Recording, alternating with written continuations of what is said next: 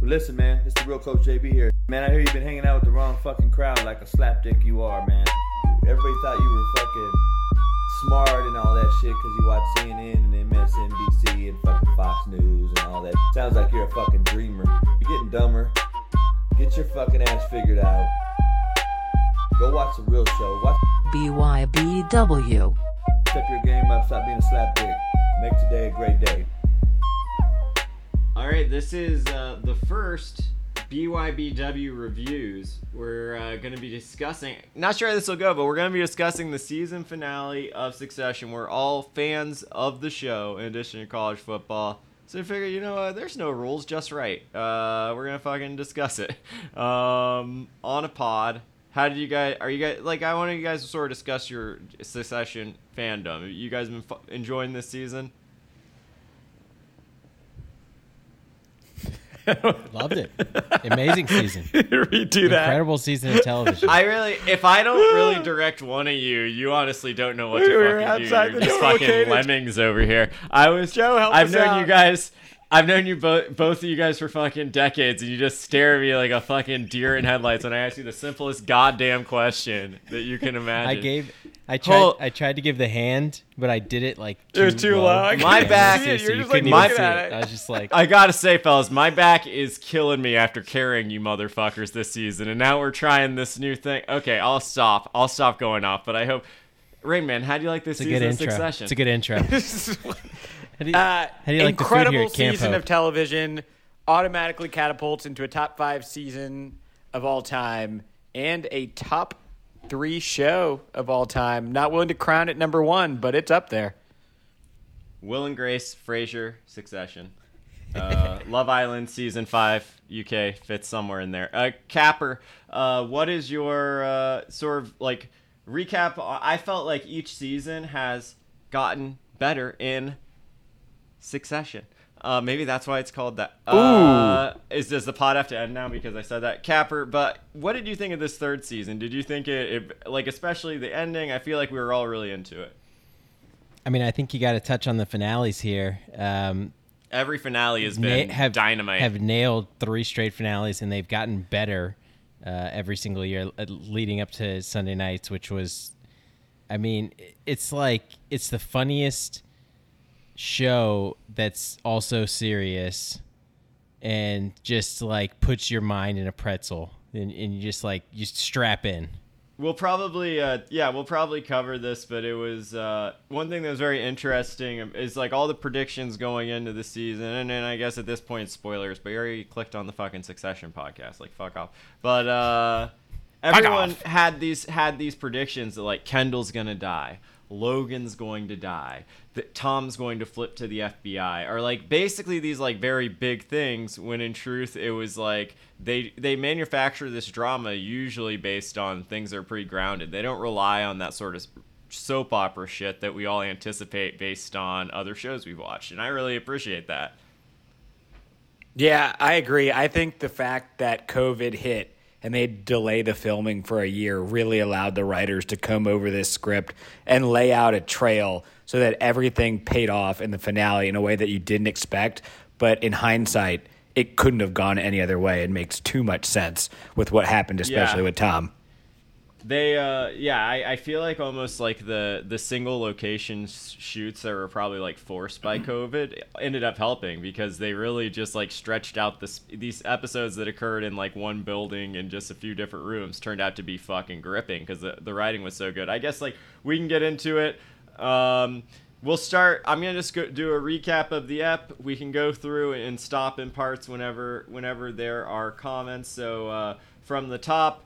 Uh, show opens. We got the fucking uh, killer theme song. We're all like bobbing our heads, and then Kendall is, is nursed back to his health after. Anyone has This sort was like when you start your life story like- yeah. from birth.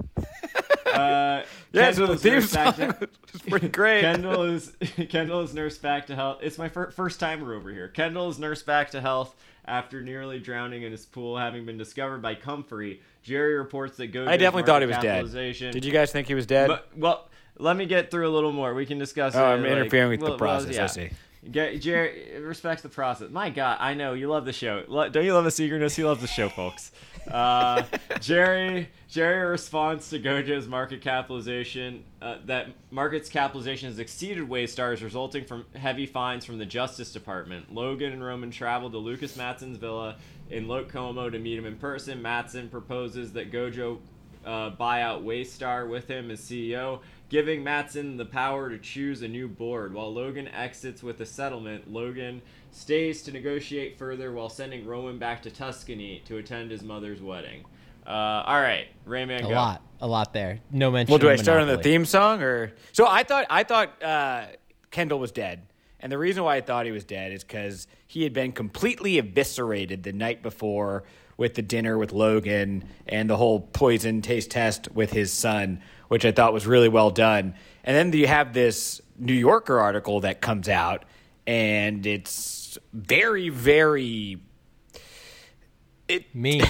it's a tell all. It's very mean Pointed. about yeah about I don't. the actor. I, was it? They don't seem to I like don't even- working with him, especially Brian Cox does not seem to like working with this actor. So it kind of seemed like the piece where they don't have to work together anymore. They respect each other, but they're not going to be in the same room again. And the finale I, that. I just think the guy was like any I don't know. I guess like I didn't think it was like that unique of a thing. Like has has Jeremy has the idea of a difficult actor like Sean Penn exists. Like it's a genre of person that takes their job super super seriously. Yeah, Daniel That's the way to live your life. I think it's like a great way like some people are fine just being like actor like that's their like identity and it's all their essence i respect the fact that there's other people in the cast like kieran uh, culkin um, sarah snook who plays shiv like a bunch of actors who apparently don't do that shit and are just as good as jeremy strong Yeah, it's it's interesting, but so that's why I thought he was going to be dead. And then they had the payoff where it's like they knew this article was going to come out, and maybe they did. Like maybe they allowed access and said you can do this if you release the article before the finale. That's my theory as to what happened. And then they go off on two lines about the Vanity Fair articles are the only way they ever get to talk to each other. And I thought that was 100% intentional and had to be planted. And so the I- fact that they had this media business TV show that went outside of the TV show and manipulated the media, I think is really cool. I personally did not think he was dead capper did you think he was dead Um, initially, yes. Um, after speaking it over, there was too much there. Like I, I think I'm gonna I'm gonna steal a line from another HBO show um, that I hope I hope Succession lands the lands the plane better than they did. But, hey gabagool but what is No? d- what That- is that- dead may never no. die. Oh close And and that was close Uh, Kendall Roy is dead inside. That's it, and that's and so you can't kill him. i don't like he's that kind of talk I like there's that. There's nothing there. Um, you know, he kind of just like floats through all these scenes now where he's just like glum and depressed. They have the the intervention ish thing with with the siblings, and it's like, man, this dude is like he's just been crushed. Everything he's ever tried to do and and like good, bad, otherwise has been destroyed by this monster basically that that's the greatest villain I think now in HBO history. uh i mean like That's the take. Ramsey was pretty bad too. Uh, but Yeah. mm, Well, he was sadistic. Uh, also, let's not forget the people who reviewed Medellin poorly. Um, uh, I think uh, The actress overall- who didn't okay, come back for the Sex and the City reboot. So uh, we can talk about so like we so Kendall turned out to be alive, which it was a decision I like. I don't. I think like there's. I do think there's more that because now I think that he's completely abandoned the idea of running a company. I'm curious how he actually does in the real world, just as like a rich fuck with like no direct. He seems like a big candidate to open next season. Huge beard and like Nepal. So we Um, assume they're but- going to be rich, but we don't actually know because if they're rewriting the divorce re- settlement and a lot of that money was in equities and they don't have equities anymore because theoretically Logan doesn't want them to be able to vote. He wants as much power as possible in a minority stake in a combined entity. They might not be that rich. We don't know. Interesting. That's something uh, you're a little more corporate than me, so that's something I hadn't necessarily picked up on. I assumed they were going to be make, but we're kind of skipping ahead of ourselves because we don't do recaps. we're that missing often. the process. But let's, yeah, we're uh, let's talk about the meeting between Logan and Matsson, which was uh, fucking. I thought awesome in that. Logan is like undismak- unmistakably smitten by this like self-admitted Asperger's guy from Sweden who like doesn't feel human emotions and like in 30 seconds he's convinced that this dude's like way better than all three of his kids. Four. Don't forget the eldest. For son. Oh, that's perfect. the eldest I'd like to say that that was intentional son. from Joe, but it definitely wasn't. That's it was it was not. Uh, he's the eldest. I forgot the eldest son, which is a is a big no no. Uh, what did you think of? So when I saw this, you knew some sort of like fuckery was about. I thought earlier that like I always thought like Matsson similar to the Vulture guy from season one when it was like they let in a wolf. Uh, Matsson definitely had that like same vibe. I thought I I do think like I'm glad. I think Skarsgård's probably gonna stay on the show, and he's like, just like fucking excellent in this universe. So I'm really happy about that. Yeah, so I don't think Logan Roy views anyone as an equal um, or even close to being an equal to him in this show um, until he met Matsson. And I think that was pretty clear from like the, you know, like you said, the 30 seconds of dialogue they had where he told him he wanted to buy the company, said he respects if it's a family thing, um, but like that's that's what he wanted, and basically said he'd give him anything he wants, but like he wants he wants that. And it was actually a little throwback to uh, Kendall's birthday party when Kendall told him, "You should just buy the company. You should just buy Waystar." Um, so I thought that was cool. Yeah, I that- that was one of those crumbs that they like, seeded in there. cool, Cool throwing it back to that moment, and and yeah, just like it.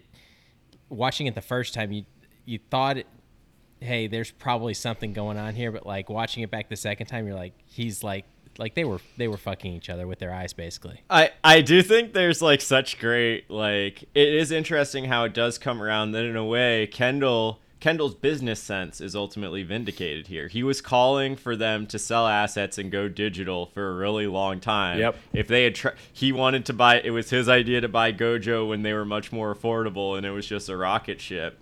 So that's one of the sort of like grand ironies here. Is Logan ends up having to sell his company, which ends up being, I think, a result that he's very, very satisfied with. Let's go on to the next sort of section here uh, which we got Roman and Shiv Connor sit down with Kendall to assess his mental state, believing him to have attempted suicide. But Kendall dismisses their intervention, insisting that he's near Capper drowning. spoiled that already. that is, near drowning was a drunken accident. Upon learning Logan's merger plans with Gojo, which could jeopardize his presidential campaign, Connor lashes out at his siblings for consistently disregarding they have shown him, including myself, uh, but regains his spirit when Willa agrees to marry him. Great moment. Karl and Frank arrive in Italy to aid Logan in deal making procedures. Greg romantically pursues Italian Contessa Roman. Uh, Italian Contessa Roman has uh, brought along as a wedding date, uh, learning she has blood ties with the monarchy of Luxembourg. Um, I gotta weird- say, The twelve plane crashes away from the being the weirdest king in Europe. Yeah, uh, I, you gotta say congrats on the sex to both Nicholas Braun, the actor who plays Greg, and also the character who's kind of a gumbier version of Pete Davidson. Um, and according to reports, does, does very well. There's like New York Post thing about like a, he goes to certain bars in New York and women just line up for him apparently. But it's such a glow up from the very first episode where the first time we see this dude, he vomited out of a mascot costume and now he's in line to be royalty. So I gotta ask: Is Greg the American dream, or a pretty patented example of how mostly unreliable white men can endlessly fail up based on family connections and height? I, I think it's the latter. Actually, you summed it up pretty well there. That's uh, Um, yeah. He, he was he was a guy you've rooted for for uh, 28 episodes, I think, or whatever there whatever it was before Sunday night, and then you were like, "Fuck this dude! Power can corrupt anyone and anything." yes. So one of my Um, favorite quotes comes in that scene. Capper, you already mentioned part of it with uh, "You're a plane crash away from being Europe's weirdest king," And then Tom continues, dude, you off a couple of hemophiliacs and you'll be the king of Luxembourg. You sound like a fancy cookie. Better hurry up. If Roman marries her, he'll invade France. So I think that this was probably an improv scene, and he's clearly making Roman out to be a Napoleon type, but just thought France because he's improvising it, which they do in the show. But that doesn't make any sense because Napoleon wouldn't have invaded France. He, he should have said. Brussels or Russia. This guy reads.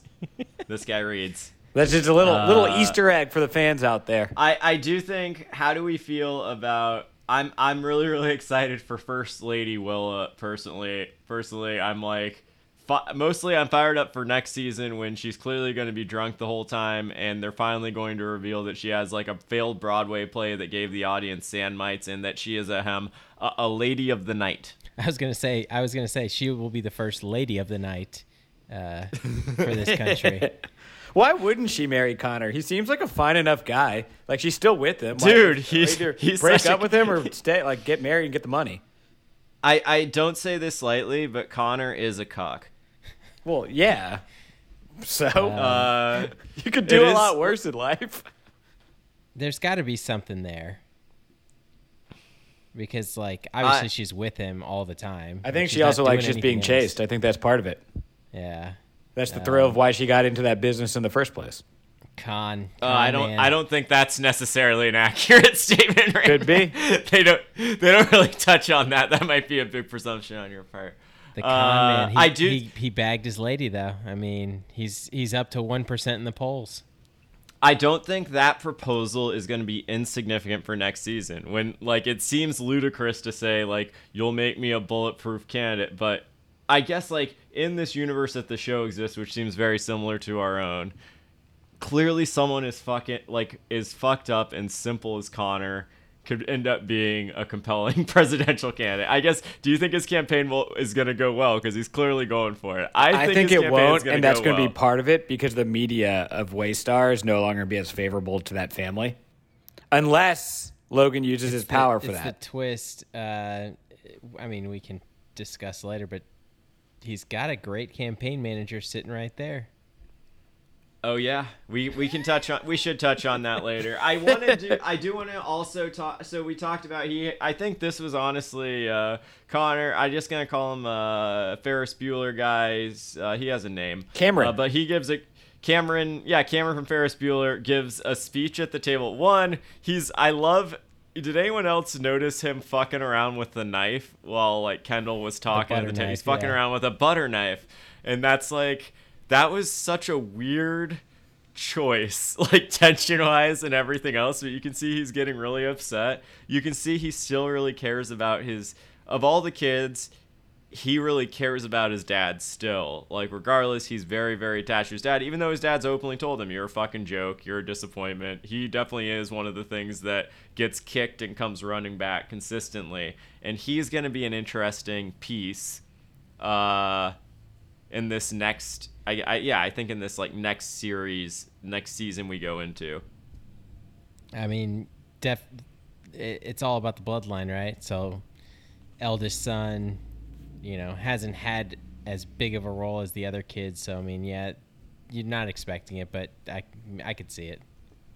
um any other thoughts on this section you want me to, let me keep going let's keep rolling Fast forward. uh the, during the uh during the wedding reception, Roman, noticing odd behavior from Gerri, Carey, and others amid apparent concerns over go- the Gojo deal, reveals Matsson's buyout proposal to an irate Shiv. The two inform Kendall, realizing that giving Matsson control of the company board severely endangers their prospects of ever taking over CEO. Kendall, overwhelmed, breaks down in tears over his failure as both a father to his children and as a whistleblower against the company, and finally admits his involvement in the waiter's death at Shiv's wedding. Um, Shiv and Roman comfort him, with the latter suggesting Kendall does not deserve to be fully blamed for the accident. Which was yeah, so I think that that's the best best scene in the history of the series. And I don't think it's surprisingly close because one, the best acting job of the series by Jeremy Strong, just breaking down and showing all of his emotion. But then the way the two brothers specifically, Shiv does a good job with the arm on the shoulder, But that scene where Shiv's in the corner, kind of still worrying about work because she's advanced as a character who's kind of lost her humanity more than the other two and is more obsessed with the throne than the others. Uh, and then you have Roman not knowing how to comfort his brother, and so he's just cracking jokes. But that humor is just enough, is just enough to get Kendall kind of back out of his spiral. With the jokes about saying, I- well, who's really the victim? I couldn't get my martini for 90 minutes, and just kept repeating jokes because he doesn't know how to connect with his brother in any other way. Well, it's like I, it's clearly like the way they cope with each other based on all the conversations. I honestly think, and I uh, this scene rivals another one that I'll mention later this episode. I think uh, overall, I really liked how, one of the things I liked about this is I love how the show is very clever about how it shows opulence. So it'll show these insane s- settings. This wedding is unbelievable, but the place where this scene takes place, Kendall's in the literal dirt. There's trash cans everywhere. There's like people, so they like Pass as actively a busboy or a waiter. yeah, they like they ground you in this reality, which I really appreciate. And one of the things I thought was like very interesting is that Roman is the same guy who at the birthday party was unredeemable, absolutely horrible to Kendall. But he's also the same guy who picks Kendall up sight unforeseen when he's at a fucking meth house in New Mexico and like really at his depths. And I appreciate that he can be both of those things and it makes entire sense. Like we understand that like that I guess that ultimately that doesn't mean their characters doesn't develop. It's very and I think it's partially because the reason why this is really effective and I think why Kendall probably accepts it and Roman's the right person to deliver is because Roman is clearly damaged. Every single fucking person in the show tells it to him and he's always like, I know. He acknowledges it. Kendall has has been fronting strength for so long, and at this point he gives up all of his strength. And this is someone something Roman has done. I'm curious, like now that Kendall's been broken down all the way, and it seems like I'm curious where he comes, what comes from this. Like uh, you see what he goes into the next scene, but he's almost like a zombie the rest of the episode. I would argue. I don't think he's except for one except for one moment but yeah i mean other than uh, outside of how much they clash especially this season after the end of season two um, they're still so connected through their treatment at the hands of their father like and that's like created this Yeah. like oh, i mean basically we saw it here is like this unbreakable bond where like they they only have each other because like of everything that's happened to them in their lives with their with their parents and you know eh, other relationships that have failed miserably and like th- they've always been there even if there have been nothing but issues for the three of them so um, i don't know. It was it was it was heavy. It was a heavy scene. It was a lot. Yeah. It was uh of course like yeah, of course like really well done. And I you know, it I I, I do I do think like it, it was it was interesting cuz like now we can go to the next sort of section. Uh, the three siblings recall a clause in Logan and Caroline's divorce agreement granting the children a vote over any change in company control and decide to band together as an op- as an opposing majority against Logan. On the road, Shiv relays their plans to Tom, who realizes that Shiv has not considered where he will fall under his alliance. Tom cryptically offers Greg a deal with the devil that would present Greg an opportunity for significant ascension at the company. Greg happily accepts. Uh, this is delicious. Uh.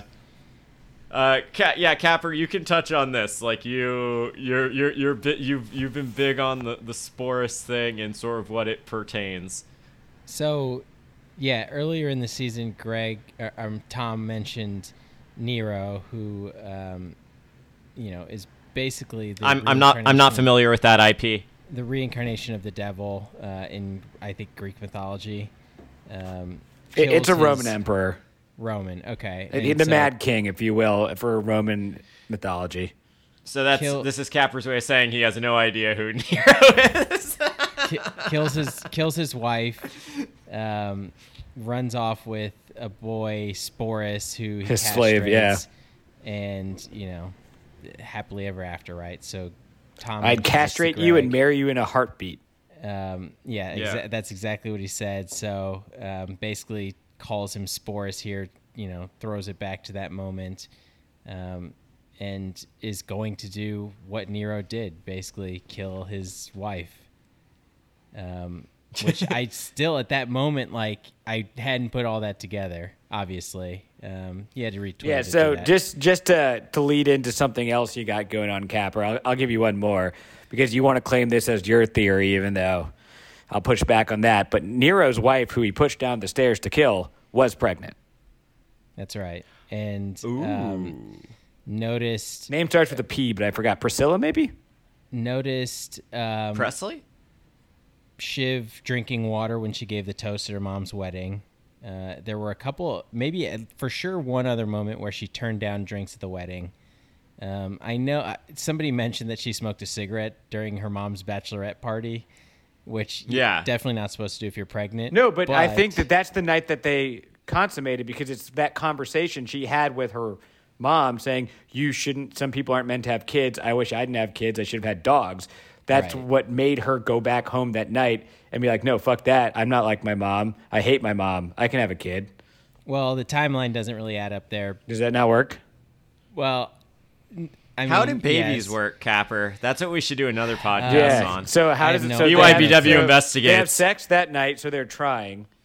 They're they're trying, but I, I would assume if if she already knows at the wedding, then she would. Well, she wouldn't necessarily know she was pregnant if she knew they were trying, though. True. But I don't. yeah, know and also she it's like a, it's a fancy to- wedding. They're there for like six Yeah. weeks in Tuscany. That's true. It was like just an indescribably long period. It period was of months, time. dude. They were there for months. They went and visited that Hans Christian Ander fuck like 18 times. We'll find out whether we'll find out whether that ends up coming into play. Whether they do just do embryos. I will say one development I'm very excited for is the idea of Greg having a Greg next season, and we get to see basically how he manages after being brought up by Tom. I think that's going to Oh be yeah, that'll be great. because we've only seen so Greg clearly is is is is is he's veering he said who cares about souls he's veering towards being a bad person but he's never had we've very rarely if ever seen him have power over anyone and power dynamics are so crucial in this show it one of the things that's great about this show and i think also veep is how the characters interact based on what position they are in at any given time. You see that shift constantly, like stock prices throughout the show, and whoever is whose stock is up, they talk down whose stock is down, and vice versa. Um, I'm very interested to see how Greg reacts when he gets to the bottom of the top, and we're going to be able to maybe tell is he in fact a bad uh, he seems to be swaying towards being a bad human being. Will he sway to being towards like an will he sway towards being an awful human being? Um He I, I can't like- wait. He doesn't like Greenpeace. Um, he's dressing was- up like more and more of like a waspy douchebag every episode. He's like inches further and The further. watch bit when he was hitting on the uh, woman, I think the, in the Incredible. penultimate episode. Oh, do you know what time it is? Oh, I, didn't know it was um, that time. I was going to touch on in the car ride. You mentioned Kendall was basically dead for the rest of the episode, uh, except for the moment where he said, "Can?" He was asked if you can kill Dad. He said, "I'll pass me the shotgun or give me the shotgun." Like he's yeah he's been building for that. Like he's that's all he's wanted to do. I so and this is that that so this is the only thing I will question. And I think I understand why Kendall needed to be there. But if he was actually having like this emotional breakdown that he appears to be having and he just like got over a suicide, I feel like I don't know if it's realistic for someone in that mental state to come to like that so quickly. Maybe this calls for that, but that was the only thing in this episode that I thought was a bit convenient. I could see that. I don't know. I could see that. Uh, could could just be a scruple because he's clearly like I just think going from that state, going and and he's He's gone that he mentally. tried. Yeah, that he tried to kill himself, and then he does come back to like, well, yeah, of course I want to. When we had just seen him essentially say he gave that up entirely, Right. um, and we all believe that to be true. Um, but maybe he he truly was. I don't know. I I guess it's like something. Jeremy Strong has clearly thought about this more than me, so I will trust his interpretation. way way more. Defer to Jeremy. this. Let's go to all right. Let's go to uh, the the grand finale here. Uh, The children arrive at Logan's villa to confront their father. The three hold him against the three hold firm against Logan's attempts to divide them. Logan argues that the siblings losing company control will be a teachable moment for them and lashes out when Shiv attempts to invoke the supermajority clause. He puts Caroline on the phone, revealing the two negotiate their divorce agreement to deprive the children of their voting power, effectively leaving them powerless within the company. That motherfucker. Roman despondently begs his father to reconsider, but Logan declares that the deal is settled because it ultimately works in his own favor. Roman pleads with Gerri to oppose Logan and help the siblings remove him, but she declines, declaring the buyout to be in her best interest financially. Tom arrives and receives a warm greeting from Logan, leading an emotional shift to realize it was he who informed Logan of the children's revolt. Uh, Sarah, the one, of course, the enduring thing, Sarah Snook's fucking reaction in like the past, in like the last like 10 seconds of this episode, I will never forget. One of the just like her reaction when when Tom touches her is like one of the yeah, just like oh my god. She Uh, she did incredible work with her eyes throughout the entire episode. Like you could just tell exactly how she's feeling at any moment just based off of how her eyes are and how they move and um, you know her piercing glares and She's in fucking know. kill mode. it was Like- um, they they were all at their peaks in this episode. It seems like as good as they've all been.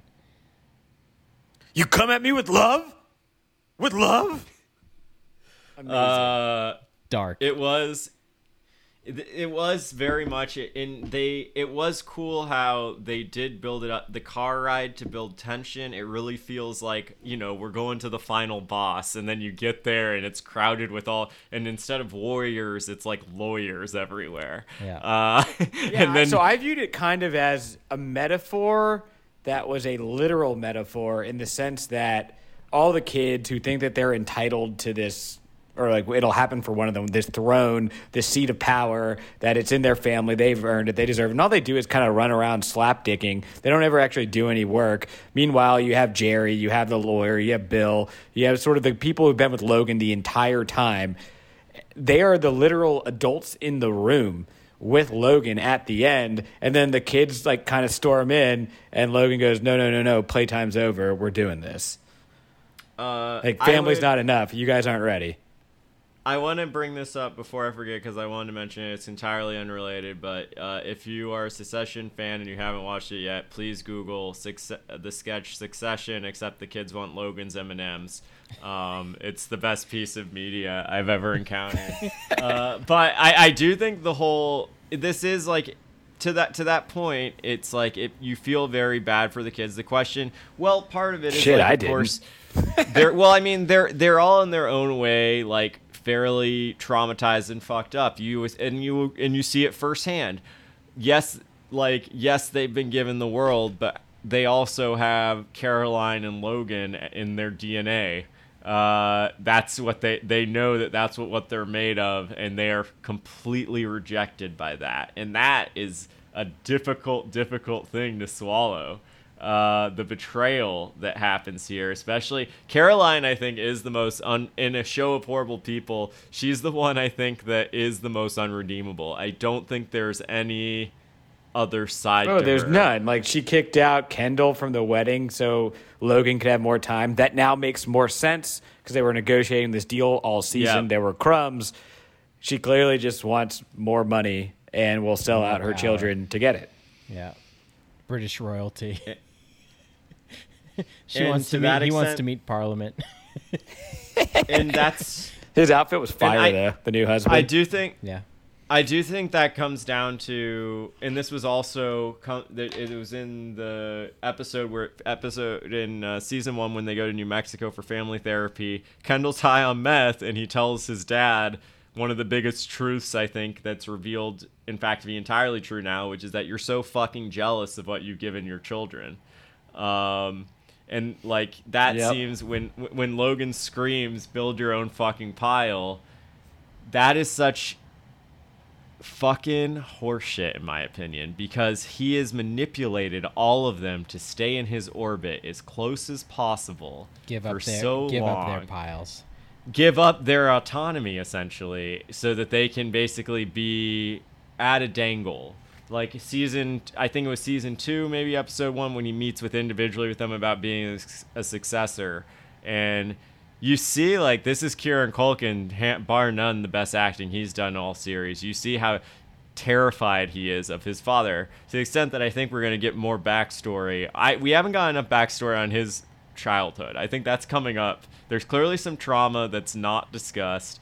There's something going on but that i i was stunned by his performance I guess there was mention of a deleted scene that uh, gave some backstory on Shiv, who, uh, like you're talking about piles, like had the biggest pile of all of them. Like she was going to be a very successful um, political consultant, possibly for the president.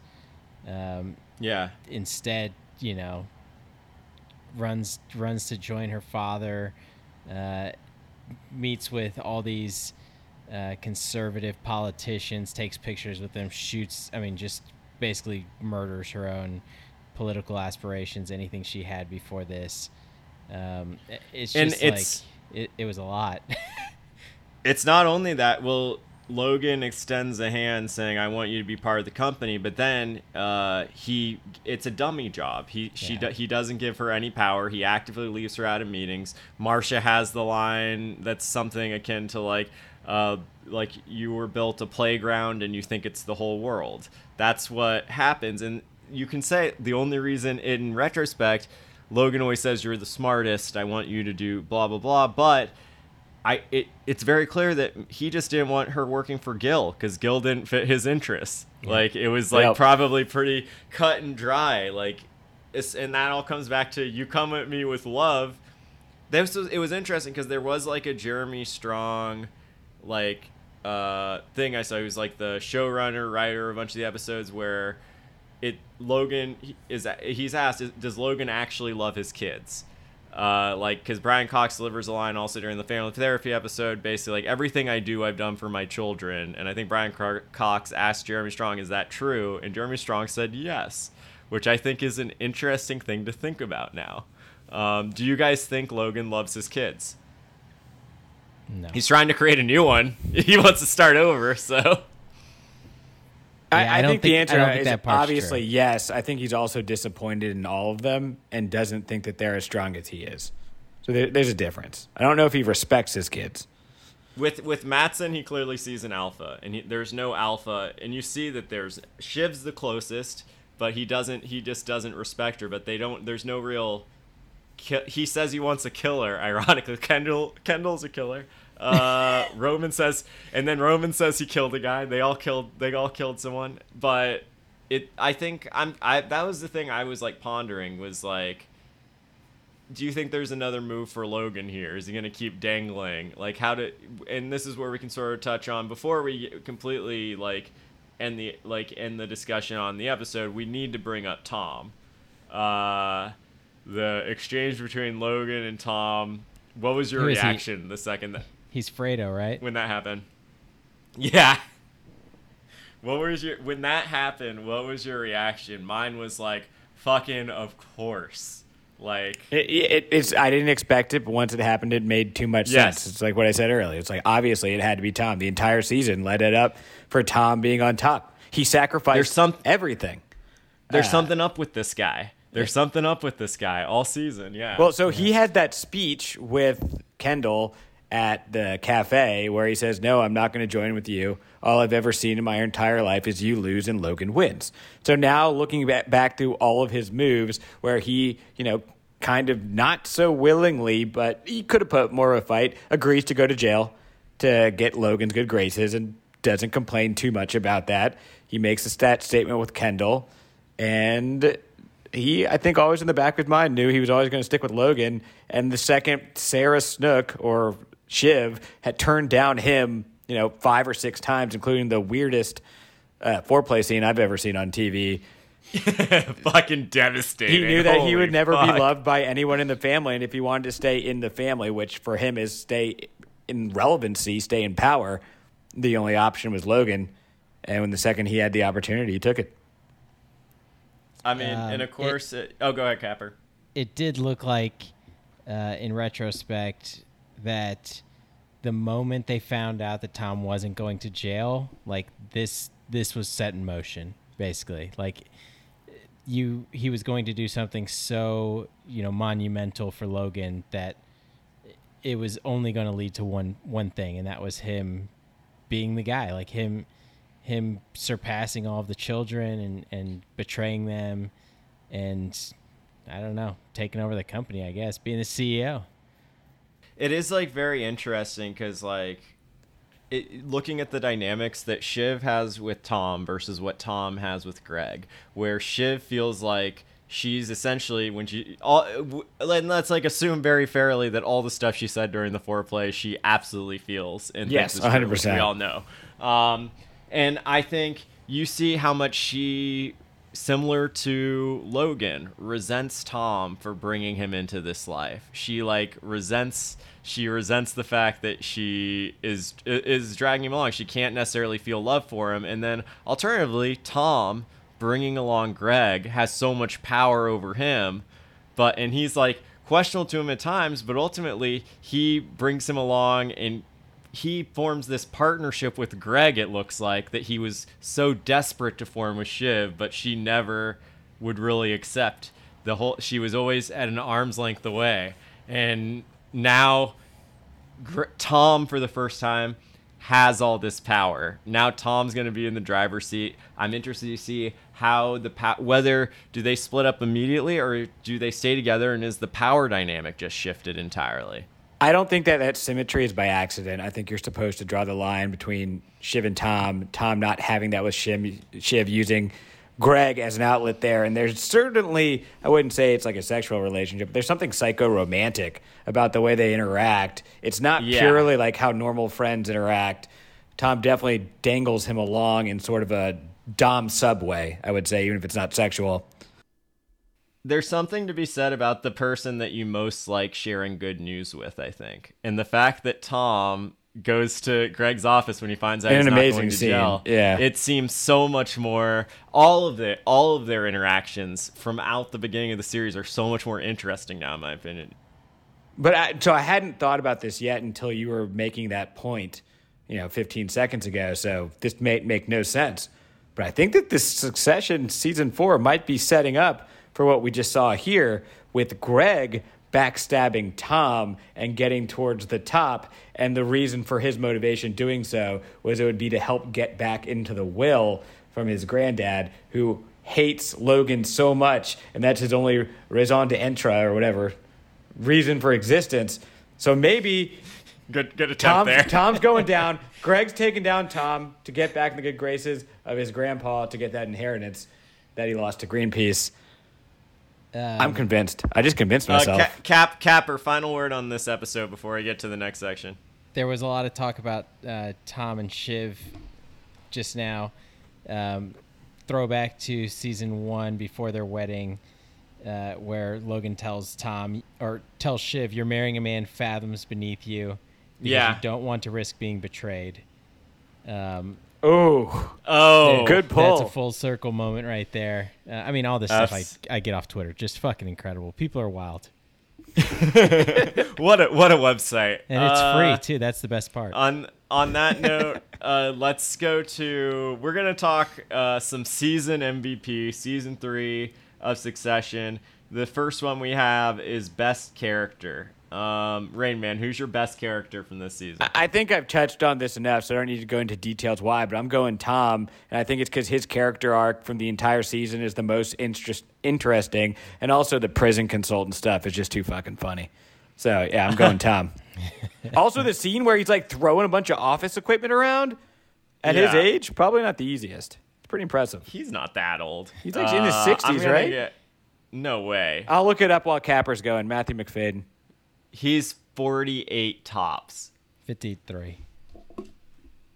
We're- Uh, can't can't Cap- go over though. Capper, who's your character? I'll best take character Ro- this I'll season. take Roman. Uh, He's choice. 47. I'll eat crow. oh, I almost nailed that shit. I So, price is but, right. like, how many takes could he possibly have done in that scene? He flipped a desk. Two max. Okay. um, Roman just hysterical. Every scene that he's in, I mean, he steals it. Uh, and the dick pic scene Oh, the was dick pic just seems like so good. it's something you'll never forget watching television.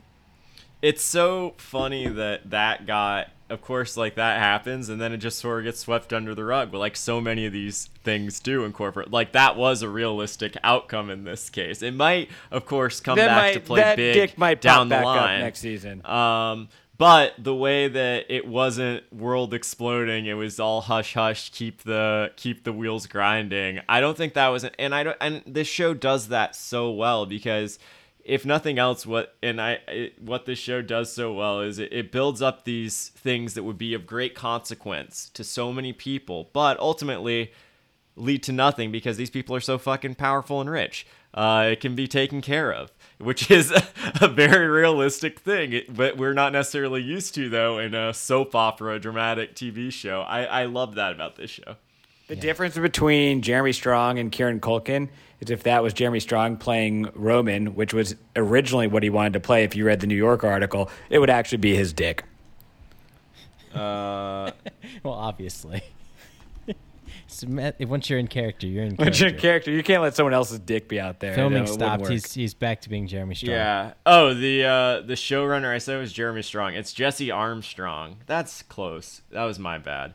Uh, I kept on saying Jeremy Strong. None of you guys said you fucking assholes. Uh, uh, my favorite character this season is uh, I think, and I I really enjoyed Gerri this season. I thought she became she sort of stepped forward. She was sort of in that caggle of uh, Karl and like uh, other bald guy. Uh, but Gerri, I thought came across, especially what the Frank, uh, of course, Frank. Uh, I really thought Gerri is sort of masterful in describing her honesty. She tries to help Roman. She really does. Like, but it is, of course, to serve herself. She wants to get, cl- and she's open about it. She, of course, the most prescient thing is how does this advance my standing, which which comes around big time. Um, and I think her character became much more like present this season. You see the fact that Logan's holding on to her even beyond his own children, um, which I think is is very interesting. Uh, I thought she had uh, the actress like crushed it, but I thought she was great this season, and all, in all her interactions, she's like fucking great. And and despite being a million years old, she's not that disgusting. She's a fine older looking woman. Well, this is it's a show where you it's a, no it's she's nah she can get after it. I'm in. Uh, it's a show that like uh what I don't give a shit what Logan says. Uh, it's a show that like where they show all of these fuck ups and she but she is so collected and Yeah. she makes such good decisions and i think that isn't it's not a coincidence that she's the only woman that's made it this far and she does it by being so expert and she has to be so contained when other people are so erratic um, and i love I like i love that. that performance like that. um, I think uh, let's go to the best scene this season. Um, I'll start here. I think that my favorite scene this season was when they discussed the merger in Kendall's room. Eh, not Kendall's room, it was Kendall's kids' room. It was very like infantilized. They're all like sitting on different beds and stuff. And what I loved about this scene was that it's all talking, but I love the you get to see the siblings interact and how their dynamics shift and the way they I love what they do, what happens very commonly in the sibling scenes that I love is when someone says an insult, another person laughs, which doesn't really happen in other scenes, which I think is like a small detail that I really like. And especially in retrospect, I appreciate that this was when the kids if the kids had teamed up, they could have taken Logan out. It is tragic that this was their last great chance, as it turned out, and they fucked it up because of some donuts that were sent as a result of Tom calling Logan. Um, clearly, clearly, Tom was the person who outed what they were doing to Logan. Logan sends the potentially poisoned donuts. Um, and then all of it gets dropped because they're so terrified of him. Uh, so that was my favorite scene of the season, personally. Uh, Rain, I guess uh, Capper, you go next. Um, God, it's it's hard for me to remember like the the monumental scenes from earlier in the season because the last few episodes were just so good. Um, Yeah. The one that sticks out to me is the dinner between uh, Logan and Kendall, Yeah, of course. where Logan just eviscerates him like once and for all, just crushes him. Um, you know, obviously we end that that episode with him face down in a pool, but um, you know, gets the kid, his grandson, to try the food because he thinks it might be poisoned. Um, tells him he's not a killer, even though he is a killer, and his dad will never let him forget that moment.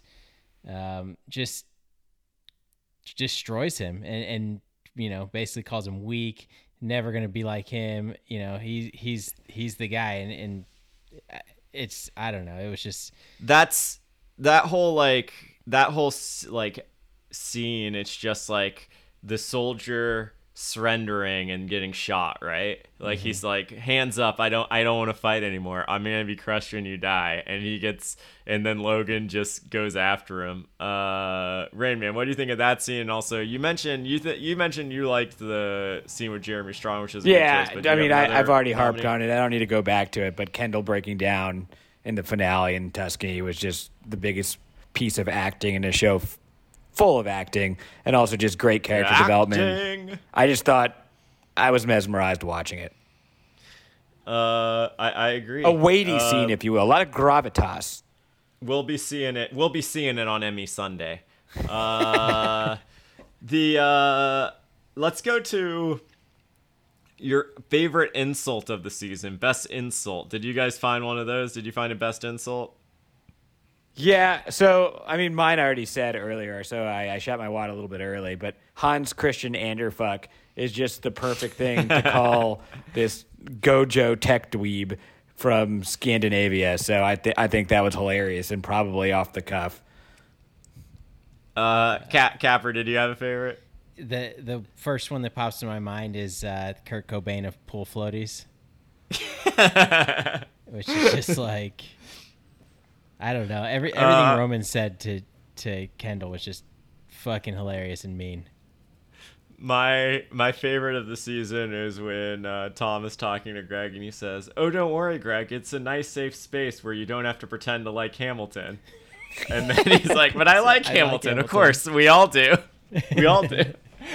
that fucking just kills me. That's oh why my Tom's the best. I'm telling you. The most like bullet, because like you can. I think It's like, so yeah, shitting on perfect. Hamilton. Shitting on Hamilton is the most offensive thing. Oh my god, that I thought was beautiful. Um, all right, we've hamilton is we've got hamilton is delightful We've gone. Uh, we've gone Worth worth a watch for sure. We've gone uh, for. Oh, is it good? Uh, we've gone for like. We've gone for almost an hour, but I've been. I'm having a ball. But let's like close it out with our just like a few hackneyed theories for next season. And one of the great things about this show is that these theories will of course be completely wrong. Um, but regardless, I will. Dude, I already got my theory fir- right. I already said it. I, I know that there's a theory you want me to repeat that I said earlier, which I do somewhat believe, but now it's so insignificant in the wake of what Greg is about to do to Tom, especially because he has the files still. Greg still has the files. Yes. He's got all the power. Greg's coming out on top. That's what this show. Well, the the arc of Greg the coming out on series is always you can't start the series throwing up out of a mascot uniform unless you end up at the top job at the very end. it right? has to be, or at least close to it. Uh, So that's yeah. You guys heard my theory earlier. also, The parallelism is too real. Uh, Capper, what's what's the theory you're leaning on? uh shiv is pregnant and it's her only leverage over tom who desperately wants to be a father. Um i actually i will go out on a bit of a limb. I think she's really pregnant but loses it but doesn't tell anyone. So like she's she somehow That's a theory that doesn't really go anywhere, but it's possible. I, I think that that's interesting. So everyone has a card left to be played, even though it looks like the kids are down and out. So Shiv might have the baby card over Tom and trying to get back in the good graces by saying like we're gonna have a family. Uh, Kendall obviously can take Logan down because Logan committed a crime, aiding and abetting the cover up of the homicide, murder, whatever you want to call it. Uh, in the at the wedding of Shiv's wedding. And then so the question is, what does uh, Roman have left to play? And maybe it's the family abuse, and maybe that was from Logan. I Roman, I'm uh, Roman. I'm wondering, based on his reaction at the end of the season, if we're finally going to see him go through like a sort of Kendall moment where he actually gets down and he actually like bottoms out. Because we haven't really seen that from him. He's always sort of been floating in the periphery. Like I, as far as next season, the thing I'm interested in is what happens with Connor's run for president. Uh, like Shiv, of course, was introduced as a brilliant, top of the industry political consultant. I am one.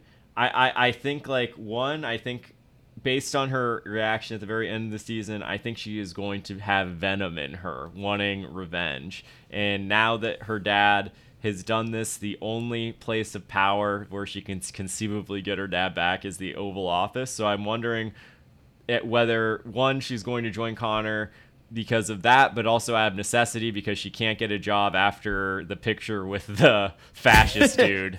Uh, if she's going to become With the like weeds guy. Napalm.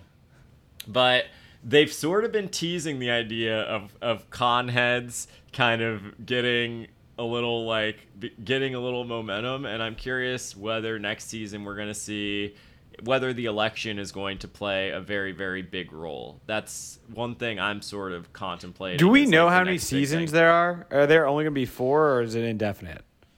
It seems like it's hard to say. I, I- it seems like a good a five season show based on the trajectory. I think I they could have had ended it announced after last night. They have at least one more season though. Oh yeah, no, I know Um, that they're, they're definitely filming for this year. Hopefully sooner than later. We need it in our veins, like uh, like college football. I just Uh, um I just want a happy ending for Comfrey. She's been through so much with this these stupid horrible people. She has a bunch of lunch boxes she can sell on eBay. Uh, that's pretty good. That's not bad. That could be worse. Uh, I I so overall, I guess we can do. Uh, let's just get very very closing thoughts. I guess we've we've touched on it up and down.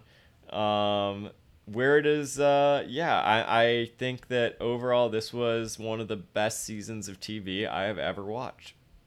Me, I know that might be recency bias, but I fucking I fucking love it. That was one of the reasons why I wanted to talk about it with you guys. I fucking love this season of Succession.